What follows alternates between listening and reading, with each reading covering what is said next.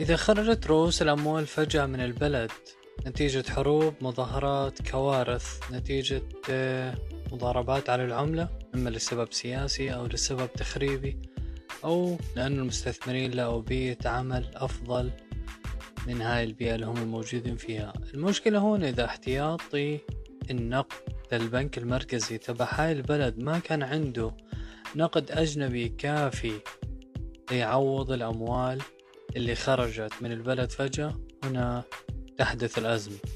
ميزانية العراق تعتمد أغلبها على صادرات البترول. نتيجة ارتباط العراق باتفاقيات مع أوبك فلا يمكنه زيادة الإنتاج بشكل عشوائي غير مدروس. ب 2020 كان يباع البترول بمعدلات سالبة بسبب فيروس كورونا كوفيد 19 أثرت ميزانية العراق كثيرا بسبب عدم إمكانيتها إنتاج بسبب نزول أسعار البترول وبالتالي أدى ذلك لاتخاذ قرار تخفيض سعر صرف العملة مقابل الدولار أحد حلول هذا النظام الاقتصادي الحالي هو تغيير أو تخفيض سعر صرف العملة شو هو تخفيض سعر صرف العملة؟ كيف بيأثر على المواطن؟ كيف بيأثر على الدول المجاورة؟ وهل هناك بدائل غير تغيير سعر صرف العملة؟ خلينا نحكي شوي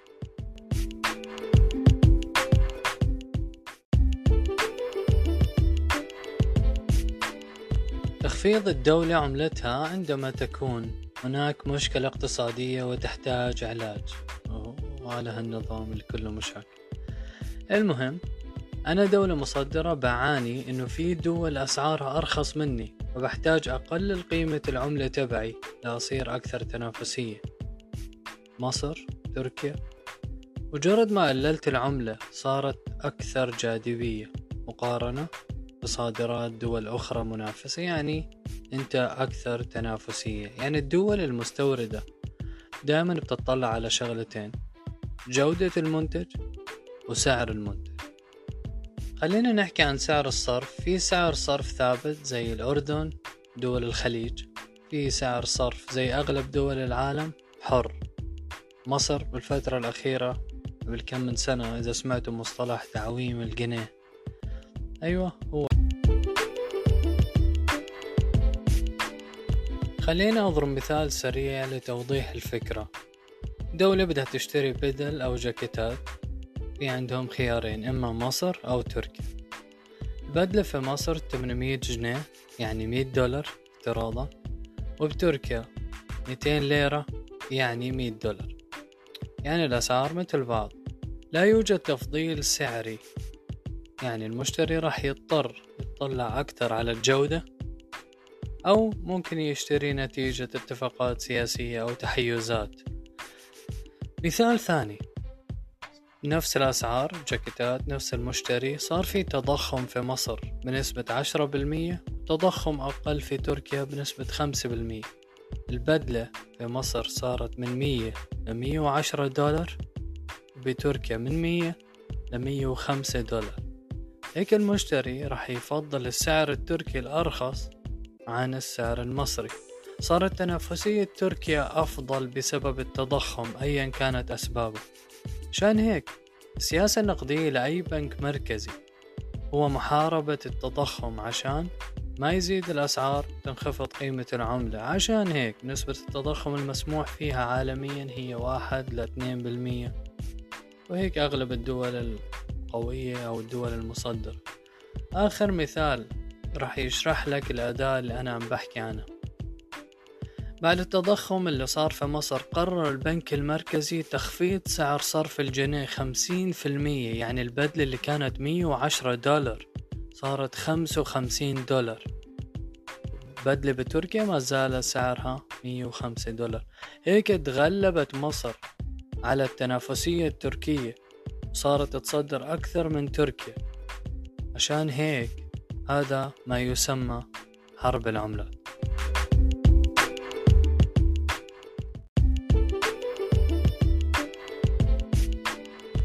وين المشكلة بالعملة مصر؟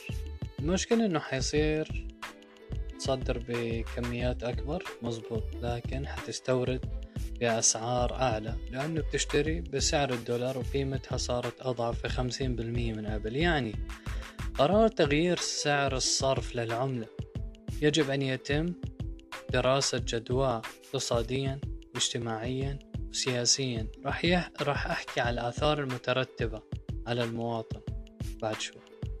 في 1995 الصين كانت بتعاني من مشكلة اقتصادية. الصين 1995 عكس الصين 2022 اضطروا يخفضوا سعر صرف اليوان مقابل الدولار 50% بدعم من صندوق النقد الدولي.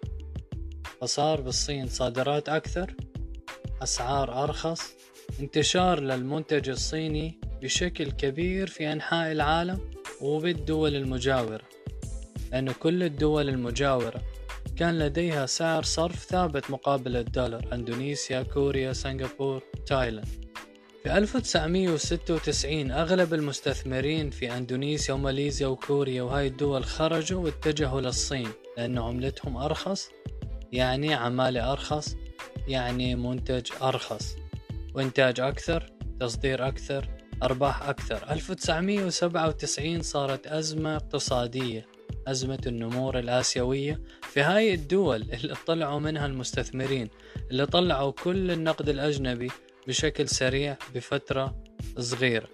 يعني أزمة النمور الآسيوية في هاي الدول هي سبب اختفاء العملات الأجنبية فاضطرت هاي الدول تعمل زي ما الصين عملت وهي تخفيض سعر صرف العملة إلى 50% لمحاولة مواجهة الصين. زي ما شرحت في البودكاست اللي قبل أي دولة بتفشل اقتصاديا بيجي صندوق النقد الدولي عارض خدماته. ضخ 40 مليار دولار لدعم كوريا إندونيسيا وتايلاند لكبح هاي الأزمة. زي ما حكيت الصين خفضت العملة. دول الآسيوية لحاتها. برازيل ودول أمريكا اللاتينية قاعدين بأمان الله ما عملوا شي. شافوا إنه أسعار صارت أرخص خمسين بالمية بشرق آسيا. 1998 أزمة في البرازيل. 1999 البرازيل خفضت سعر صرف العملة بخمسين بالمية زي ما عملت الدول الآسيوية. 2001 أزمة في الأرجنتين ما غيروا صرف العملة لحد اليوم. الأرجنتين بتعاني تركيا ومصر كله خفض سعر صرف العملة. هاي هي حرب العملات. هذا هو السوق المفتوح وهي العولمة. طبعا مو على كيف كل دولة إنه تخفض سعر صرف العملة. مش بهاي السهولة. في قائمة سوداء للدول المتلاعبة بالعملات تصدرها وزارة الخزانة الأمريكية مرتين بالسنة. 2020 ديسمبر دخلت سويسرا وفيتنام هاي القائمة طبعا في عهد الدكتور ترامب. أكيد بتسأل عن الصين. لا كان شايلها من هاي القائمة 14 واحد 2020 قبل أيام من توقيع ترامب والمسؤولين الصينيين على صفقة تجارية أولية. مصالح. يعني كانت موجودة بالقائمة طلعها من القائمة قبل ما يعمل معاهدات اقتصادية.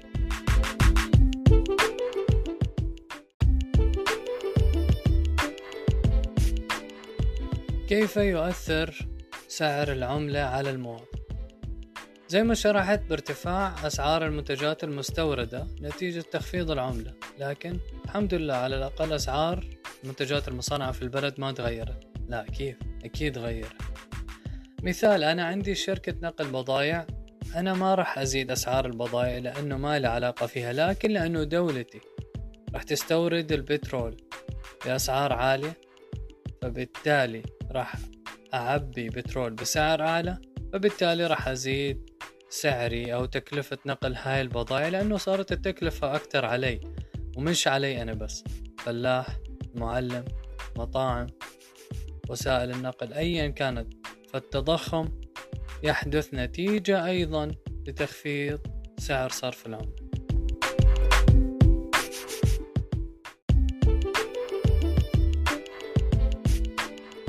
طيب أنا عندي مبلغ في البنك saving محتفظ فيه لليوم الأسود. Okay. Yeah. قدرة شرائية للمبلغ اللي محتفظ فيه راح تقل. نتيجة تضخم نتيجة تقليل أو تخفيض سعر صرف العملة.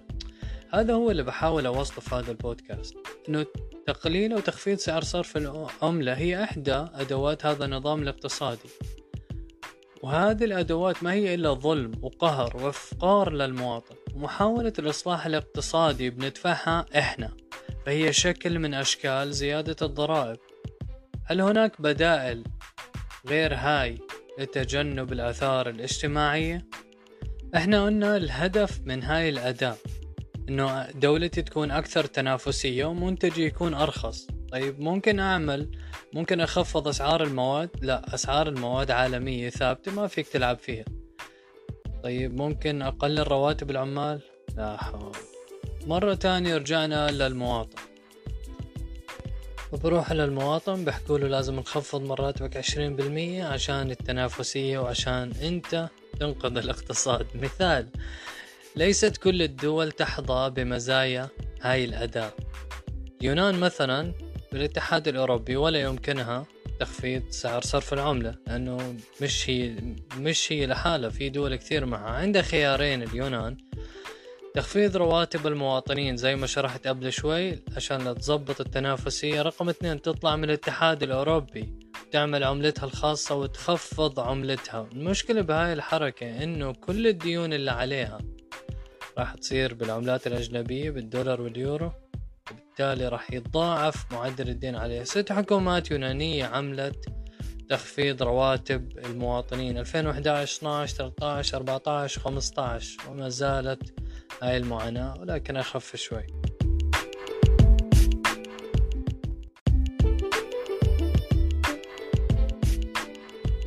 كل عجز في هذا النظام يقابله إصلاح عن طريق المواطن.